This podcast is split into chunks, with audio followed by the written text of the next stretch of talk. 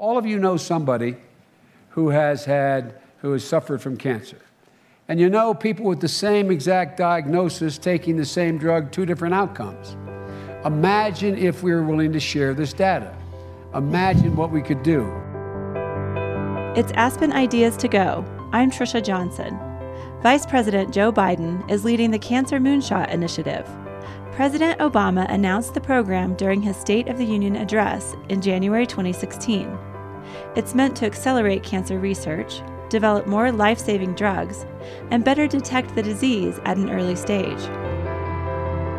Aspen Ideas to Go is a weekly podcast that features compelling talks from the Aspen Ideas Festival and other events presented by the Aspen Institute. The Institute is a nonpartisan forum for values based leadership and the exchange of ideas. In 1971, President Nixon declared a war on cancer. He was determined to find a cure. He converted a biological warfare facility in Maryland into a cancer research center and signed into law the National Cancer Act. Nearly 50 years later, cancer continues to be the second leading cause of death in the U.S., claiming the lives of more than a half a million Americans each year. Vice President Joe Biden has firsthand experience with the disease. His son Beau died at age 46 of brain cancer. Now Biden is determined to work toward better treatment for cancer through the Moonshot Initiative. There are many barriers to finding a cure. Doctors, scientists, and healthcare centers aren't collaborating. Laws like HIPAA prevent patients from sharing critical data. And drugs to treat cancer can cost upwards of $100,000 a year. That price makes life saving treatment out of reach for many people. Still, research has come a long way since Nixon's war on cancer, and Biden thinks significant progress is possible soon. The vice president spoke at the Aspen Ideas Festival in July. He's interviewed by Aspen Institute President Walter Isaacson. A quick note as you listen. In the beginning of the talk, there are a few moments where Biden's microphone cuts out. Our apologies. Here's Joe Biden. We've reached an inflection point, and some of the real experts that are in this audience uh, uh, know it. We've reached an inflection point that didn't exist during Nixon's time. Uh, for the first time, I learned when our son, Jill and I, when our son was going through what he went through, that um, it, uh, up to five years ago, immunology was like a, a, a, it was out in the wilderness. No one paid any attention.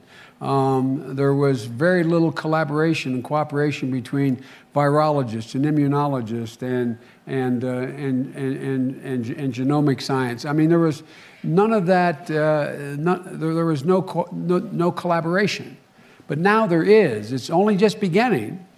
It's beginning. There's a lot more to do. But the difference between when Nixon announced it now, we've, we've mapped the human genome. We're in a position where uh, immunology is making significant strides. We have cooperation with all, we have everyone from mechanical engineers to, to biochemists to, uh, that are engaged in the enterprise. And it's, for example, when Nixon announced it, we, we had no idea there were 200 different cancers. This Nixon announced a war on cancer. I'm sorry, I beg your pardon. I, I, beg pardon. Uh, uh, and, and so, so what we've decided, uh, the president and I, he, uh, is that uh, um, he decided uh, was that um, I believe we could make five years of progress what otherwise would take 10 years. Even if we didn't have another single major breakthrough. If we take all the information we have available so now, better organize it, correlate it, share it, change the way the federal government operates, its various agencies, the way everything from the FDA to the NIH, the way the drug companies move, the way in which we do dual trials, the way we share information. For example, now we can do I know you know this because you've written about it. We can do a, a, uh, a million billion calculations per second.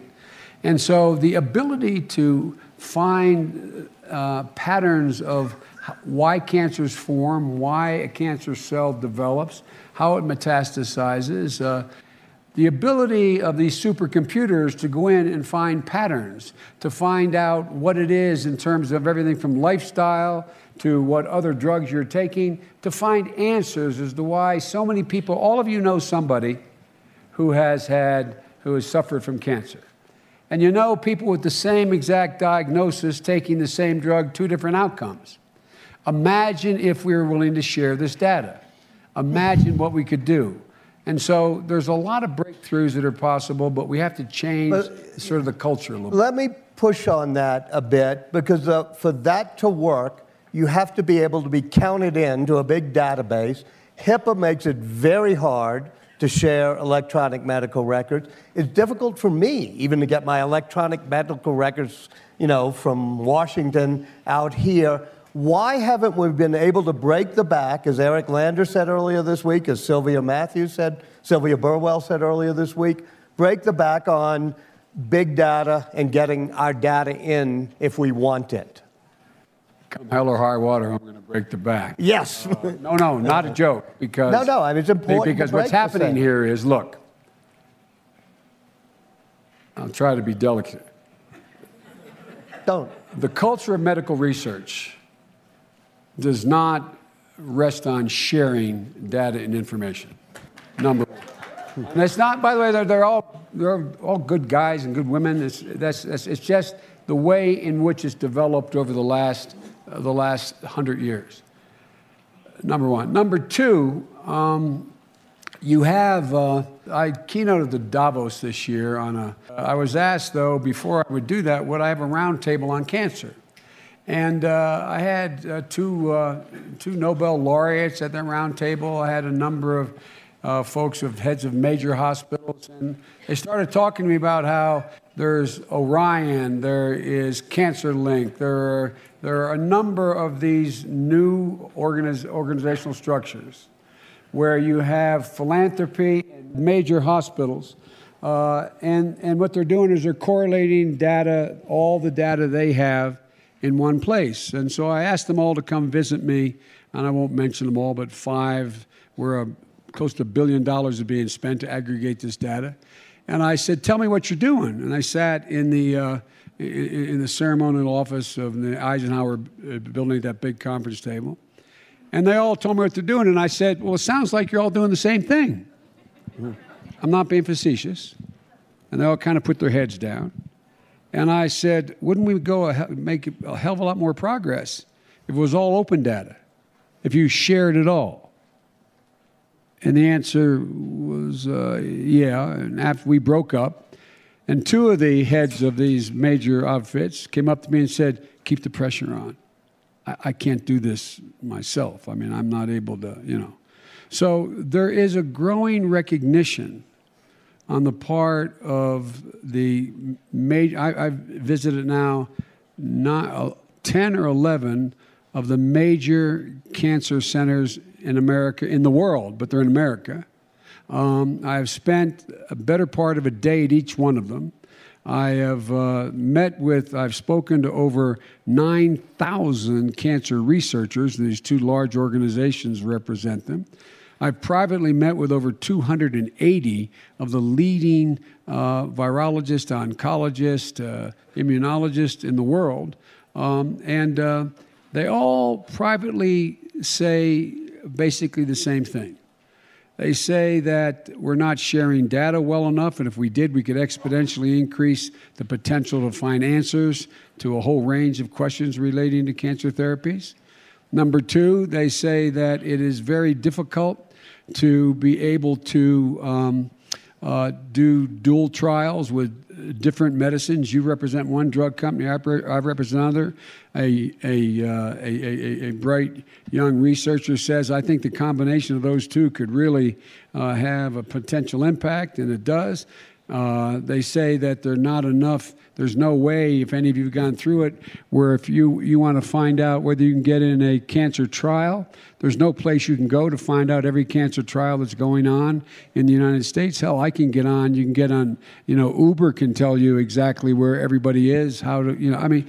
Well, let's pick that one. How do we get more people access to information about getting into cancer trial? Well, here's what we're doing. We are changing. We're going to have at NIH, we're having a new website. I, you know, I knew you'd ask me that, so I'm going to, I, I can't remember what the hell the name of the website is, but uh, Greg, what's um, the website? But uh, but we'll but we'll, as I say, get it to you. But there's going to be a new website where we are going to aggregate every single solitary trial that takes place in the United States of America. Because here's what happens: If you don't live near a major cancer center, you don't live near MD Anderson, or you don't live near the Hutch, you don't, I mean, I can name them all, and you're an oncologist in, uh, in, in a rural area in the Midwest or anywhere in the country, you have a patient you diagnose with a particular cancer, and you want to get them in a trial, you have no idea how the hell to get them associated with or tied up with or connected with that trial.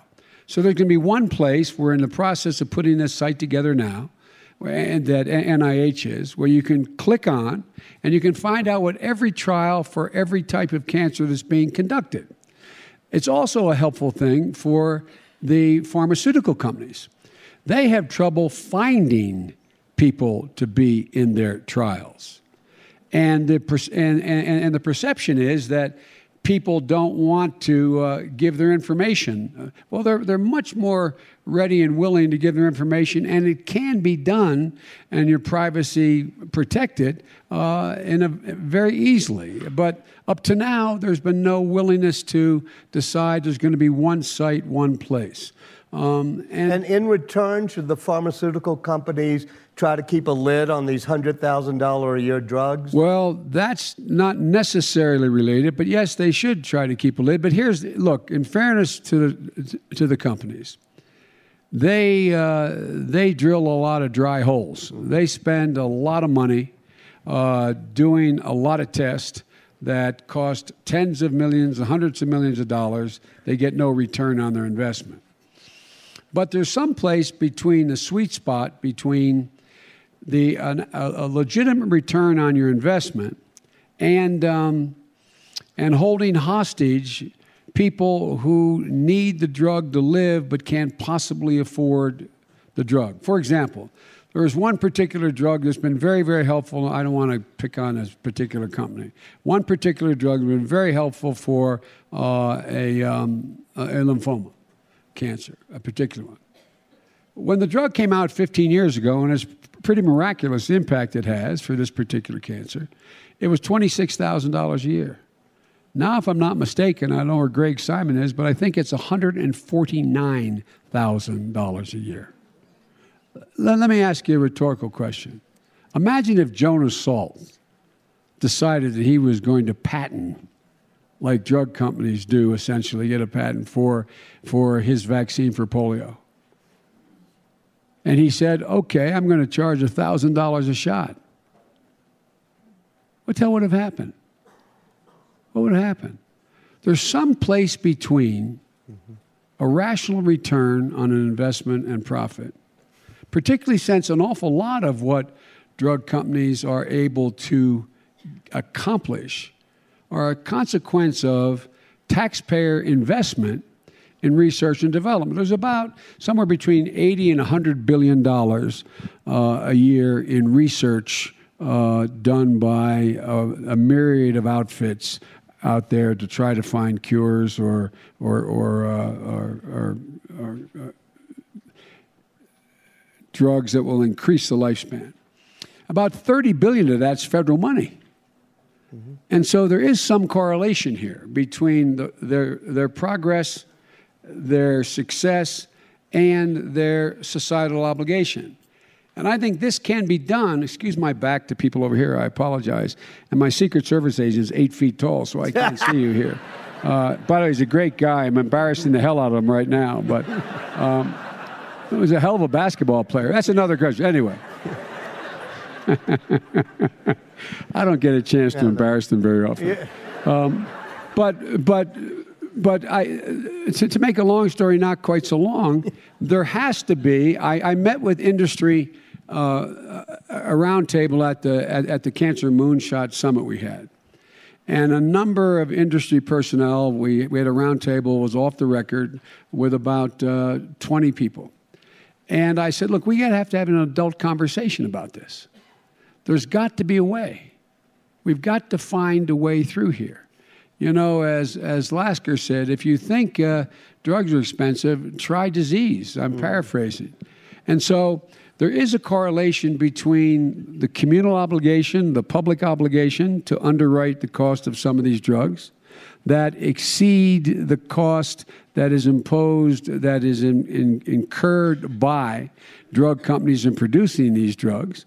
But um, it's, it's a debate that has to take place because we're, you're going to see you're going to see in the next six months to the next five years, you're going to see some significant, significant drug applications that can extend and save lives that the price tag on them is absolutely prohibitive, including copays. Last point, and this is not a political point, it's a practical point. Without the Affordable Care Act or something replacing it, you would have tens of millions of people who could not even remotely afford some of the expensive but much less expensive drug requirements that cost ten, twenty, and thirty thousand dollars a year. So if you're a family of four making less than sixty grand, you still have great trouble, but you don't ever have to pay more than twelve. That's a that's a gigantic chunk of your income. But still it's within the reach of some people to be able to do. But without that, I mean we, we we're gonna find you have a you have a revolution on our hands, figuratively speaking.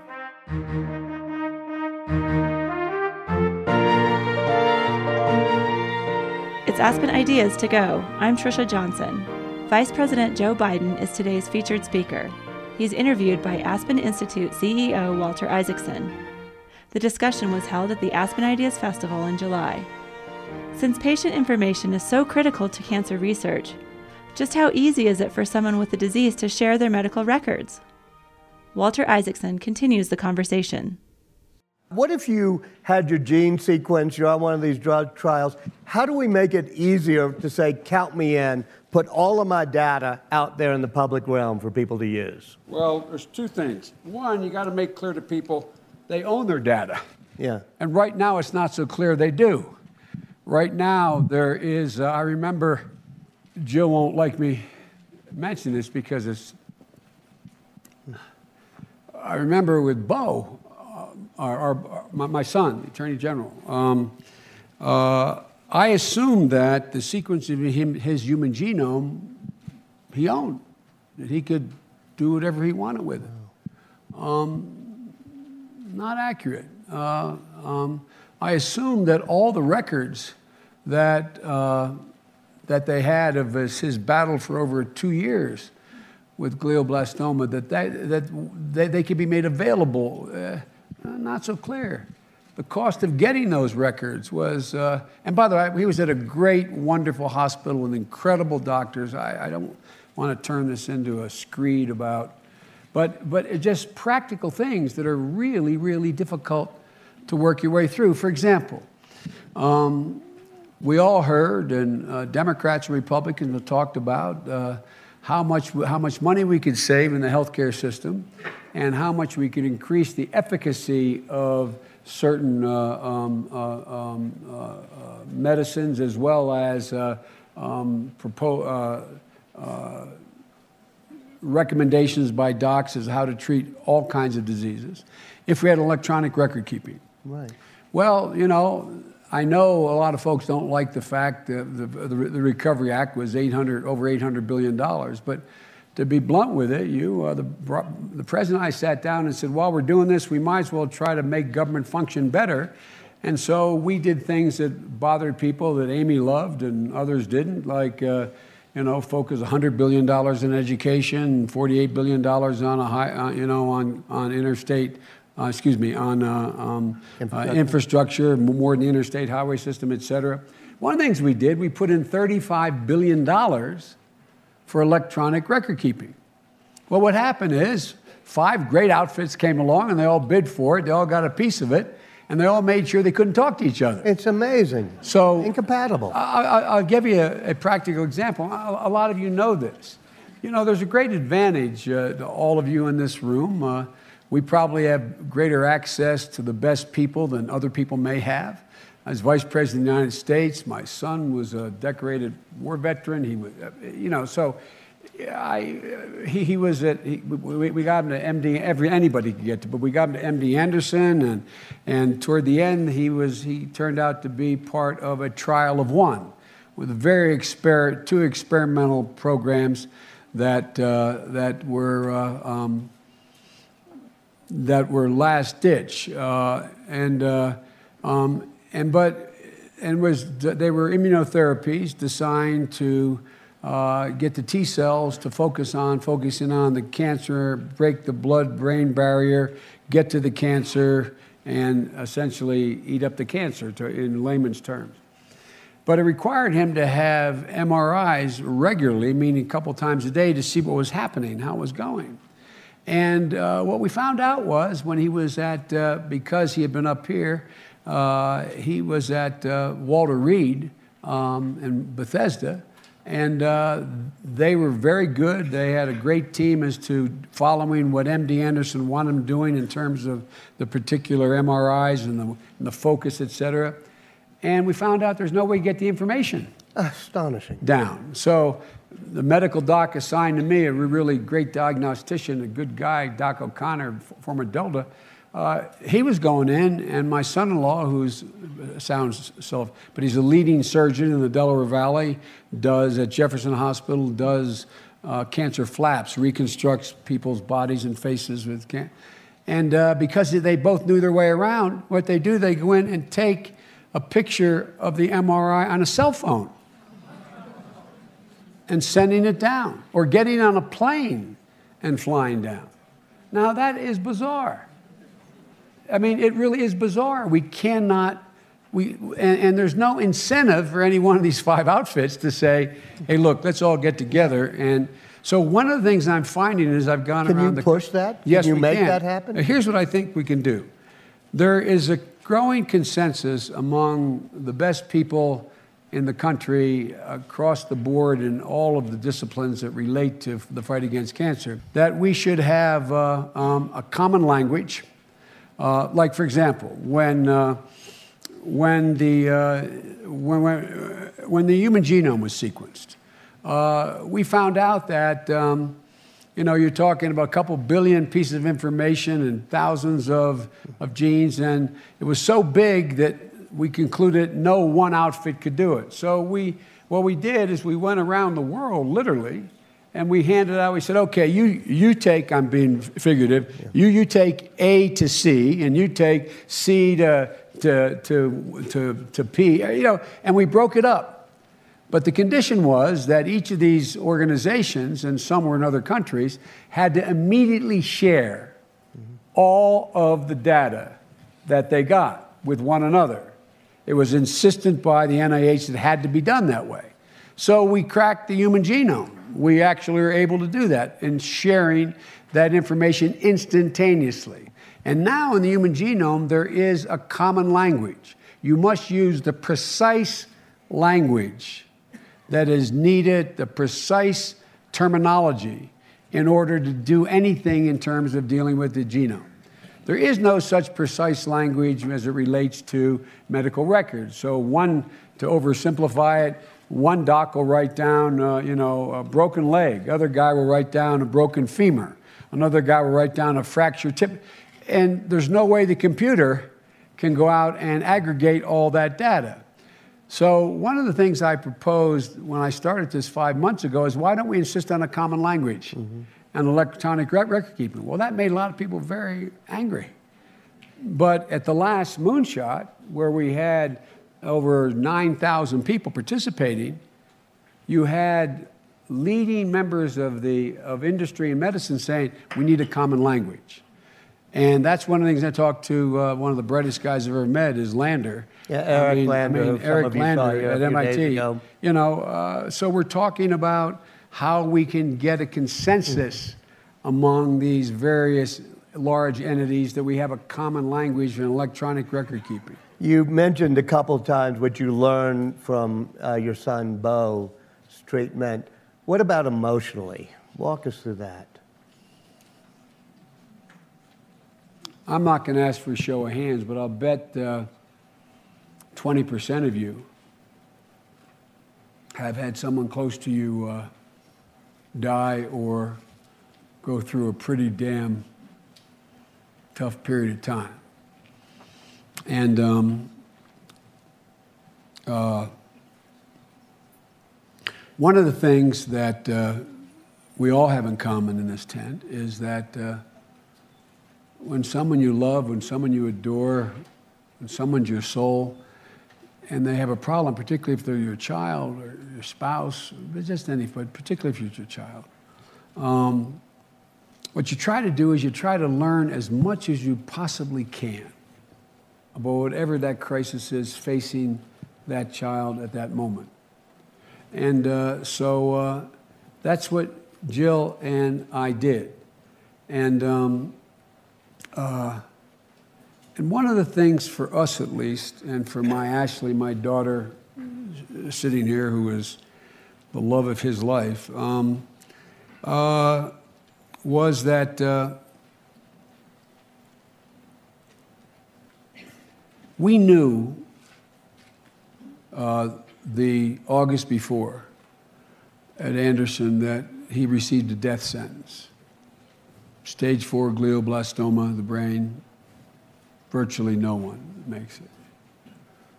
But like all of you, you've been through this, uh, hope matters. My mother used to say, as long as you're alive, you have an obligation to strive, and you're not dead till you've seen the face of God. And you, and you, and you, you have to have hope. And for Jill and me and my whole family, um,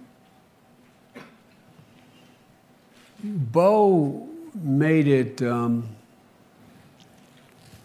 uh, I don't know how to say it easier. Beau made it um, possible for us to get up every morning and put one foot in front of the other. Like when Beau, you know, six months before uh, he left, um, uh, he sat me down. Jill and I were having dinner at his home, and um, on a Friday, we come home every weekend, and he asked his wife, Hallie, a wonderful woman, if she could put the kids upstairs and come back down. And he sat down with me and he said, Dad, I, I know no one loves me more than you do. But, Dad, look at me. Look at me. I said, Honey, I'm looking at you. He said, Dad, I'm going to be okay. Um, excuse me. I'm going to be okay no matter what happens. But you got to promise me, Dad. Promise me, promise me, you're going to be okay.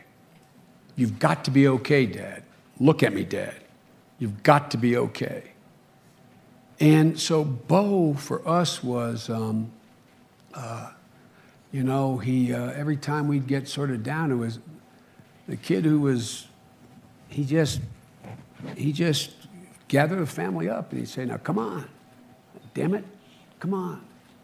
Um, and so it was a, maybe a different experience than, than, than some people have. But as my son Hunter said, uh, he said, Dad, I don't know whether to thank you or be, hate you for teaching us how to love each other so much.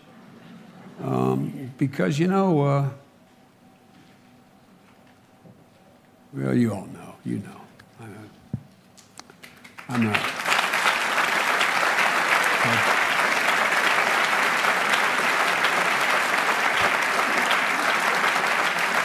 But the one thing Beau did was, you know, I know since I'm not running, don't have any intention of running, I can say it now. Uh,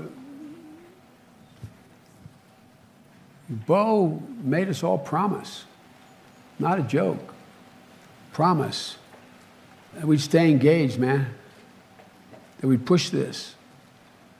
You know, my dad used to have an expression, he'd say, Joey never complained and never explained. Not one time from the moment he was born, you can will not find a living person will tell you Beau Biden ever, ever, ever, ever once complained about a thing.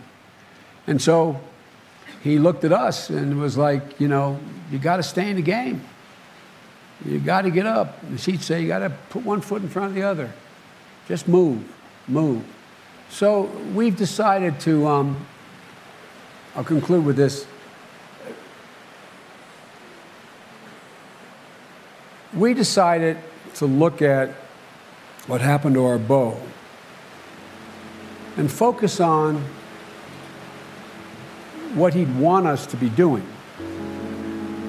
what he'd want us to be working on, what he'd uh, what, what, what would make him proud of us, of the things that he cared so deeply about. And um, I hope I'm saying it the right way, babe.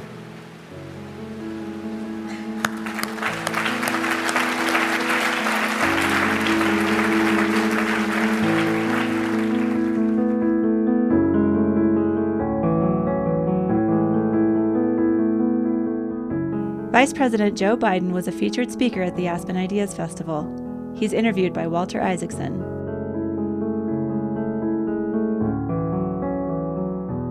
Next, audience members ask questions. I'm Rachel Richards with Pitkin County here, and welcome to our community. We're really glad to have you here. I wanted to go briefly back to the cancer issue to ask. Um, it's my understanding that in the European Union, where there is single payer health care, the health system gets more concerned with the causes of cancer and the potential contaminants within our society and chemicals, so on. But here we're kind of more siloed, where you know you go to the medical community when you're sick, but they're not really looking for the various uh, environmental causes.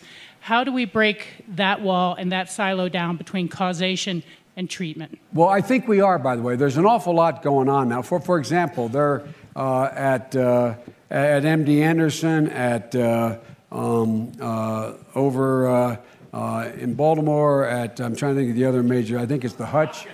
I, I know Hopkins, but I said, but I'm thinking the Hutch out in Washington State.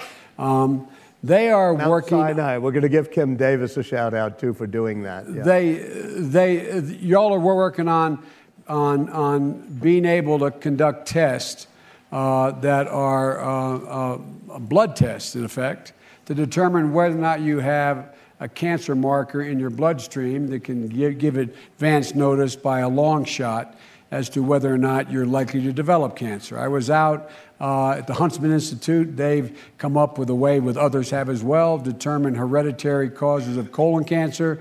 Um, and now what they have is they're notifying people so that they can have, instead of uh, the colonoscopy once every two years, this cadre of people will be able to live a hell of a lot longer because they'll be able to go in and have colonoscopies, and there's changes in colonoscopies, by the way, um, every uh, uh, six months or so. They're going to live longer. So we're doing both here. We're, we're not just focusing on, on one side or the other. But if you want to, if, if you could wave a wand, you only got to do one thing cure, make, deal with one of the problems of cancer. If you said, if I could deal with prevention, and get a response, you'd eliminate 50% of the cancers that occur in the United States of America. Hmm. 50% of the cancers. A, dealing with the air, the water, what you eat, what you smoke, what your dietary habits are. They're gigantic, gigantic, gigantic impact on cancer. One of the things we're doing in this moonshot is we are trying to uh, bring together a whole group of folks to cooperate. Like I just went out to Cleveland, the Cleveland Clinic in Case Western, along with GW uh, Health uh, Facility, because the incidence of smoking are higher in both of those communities, DC and Cleveland, than there are other places. And if you're able to get folks exposed to lung cancer, uh, get, uh, get uh, tested whether they have lung cancer, you can save a whole lot of lives. There's setting up mobile van. There's a lot of things we can do. But we also can't walk away if you just did this based on, on numbers. There's a lot of basically orphan cancers out there that kill 125, 250,000 people out of, out of the uh, 600,000 uh, who are dying every year, the million, uh, um, you know, there's a total of uh, cancers I think it's 14 million people get cancer this year, and one point some die of cancer. I mean, so we, what we're trying to do, and there's no reason why we don't, we think we can't, is try to do all of it because we have enough disciplines to deal with it all without taking away from or impacting upon any one of the initiatives, whether it's prevention, better diagnostics, whether it's better treatment. We can do it all. We can do it all. And by the way, money is not our biggest problem. Reorganizing the way in which we attack cancer is a gigantic, gigantic, gigantic change that has to take place in order for us to have this sense of urgency. I know I'm always viewed as, I don't know, I, am often viewed as being a little too passionate and a little too, uh, anyway. Um, but you know, there are thousands and thousands of people as I speak today who are turning to their doc and say, Doc, can you give me just one more month so I can see my daughter get married? Doc, Doc, can I get by? Can I get by for another eight months and see my granddaughter graduate? Doc, can I get this? Just give me, can I get another two months? Because if deals come through, I'll be able to pay off my home and my wife will not be left in debt. Doc. And there's so many things that we can do right now that can extend life a little bit also reach real cures. And there's no reason why we have to do it, uh, um, we have to choose among the various disciplines we're going to focus on, in my view. Thank you. Uh, there was one way in the back who's been waving his hand, and you get the last question. So, because uh, we need an ankle biter to send us off. Um, how do you think the next president and vice president can achieve and improve on your cancer treatments? Well, I tell you what, I want to, I'll answer the question if you make me one promise. When you're president, and I can buy with my great grandchildren, and they say Joe Biden's out there, you won't say Joe who, okay? what a bright young guy. How old are you? I'm 10. How old? I'm 10. Oh, you're getting old, man. Double figures. well, I think we can do two things. One of the things that I was excited about in the Cancer Moonshot, and that uh, Greg, what, 260 off-site uh, cancer, 270, with over 7,000 people, um, serious docs and, and patient groups, et cetera, all over America from Guam to Puerto Rico. Uh, and thousands of people assembled for the first time ever at the request of the government. Um, and all, all the stakeholders are there.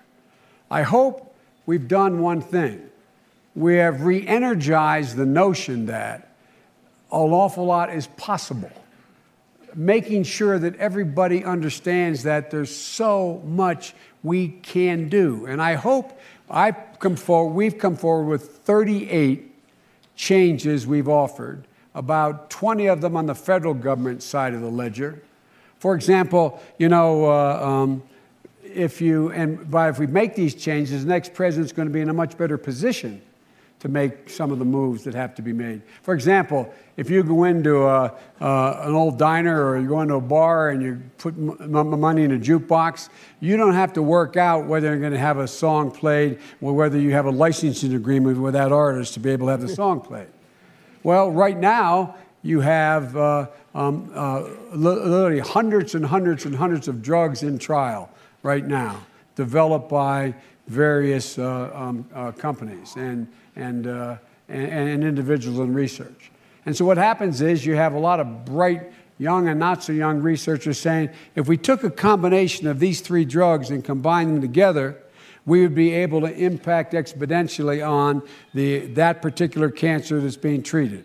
But to get that done now, what happens is you have to reach, you can get agreement as to what you want to get this done. NIH will sign off on you being able to do that. But then you got to go work out an agreement with each of the companies relating to intellectual property and a whole range of other things. We put a new thing in place that is going to, I think, have a real impact. NIH is negotiating with, and so far we have nine or 10 biopharmaceutical firms signed up, an awful lot of the biggest philanthropies, an awful lot of the hospitals, where there's now hundreds of drugs in trial. And what you, all you have to do, they've already worked out the mechanism that how you would share, how they would share and protect their investment in each of the drugs that they, that they produced. So you don't have to work out a licensing agreement with them. Hmm. And this will go from making, having, taking a year to a year and a half to be able to get permission to move with dual therapies, to be able to do it in three months. And that's going to affect a lot of people's lives somewhere. I can't predict where or how or who, but it's going to increase the sense of urgency of moving forward. There's a whole range of things we can do where we can move much more rapidly. At the federal level, we can move much more rapidly, where we can get CMS more engaged in carrying the cost of some things, where we can get NIH more responsive directly so that they're going, taking chances earlier on with younger folks who are in. Right now, you want to get a grant, you have to be in a lab of somebody very established and be there for a long time in order to qualify, et cetera. There's ways we can speed up without in any way um, uh, uh, negatively impacting on safety or security or proprietary rights that can just move this whole train down the track faster. And I think even people who don't like how hard I'm pushing on some of these things, you ask them, I think they'll tell you privately, yeah, we can move a whole lot faster. We can move a whole lot faster. Some don't like moving faster because it's not going to be them that did it. It's not going to be that individual who did it. Uh, because there, there's not, shared science is not, if you're going to, if you're an astrophysicist and you want a, a grant from DARPA or from the space agency, and you get that grant and you decide on, you find some breakthrough on whether it's Saturn, Saturn rings or water on Mars, whatever, you got to make that information immediately, immediately available to, on the web to everybody who wants it so they can all benefit from it. You do that in, uh, what was the one was done, uh, the, the, uh, the cancer breakthrough, and it was a, uh, uh, in, instead of Science Magazine doing it, uh, the, when, when the genome was finally cracked, mm-hmm. the, the decision was where to publish all this information. And Science Magazine, which is more prestigious, didn't want it unless they had a proprietary interest in who could have access to it. So it was published in, uh, in Nature magazine. I'm serious. Yeah. Now, as my brother would say, go figure. Imagine keeping that information under wraps for another year or year and a half because some proprietary interest. In the field of cancer, that year makes a difference between someone living and dying. Whether they live another three months or six days or whatever. And so all I'm trying to, we're trying to do is within the range of reason speed up the process in a way that in no way compromises public health, safety, or security, does not go in and attempt to deny the benefits that should flow from the research and the development done by an individual or a company, but has some rational basis to it. You're awful kind. Thank you all so very much. Joe Biden leads an initiative to advance research on cancer. It's called Cancer Moonshot. He was interviewed by Walter Isaacson, president and CEO of the Aspen Institute. They spoke at the Aspen Ideas Festival in July 2016.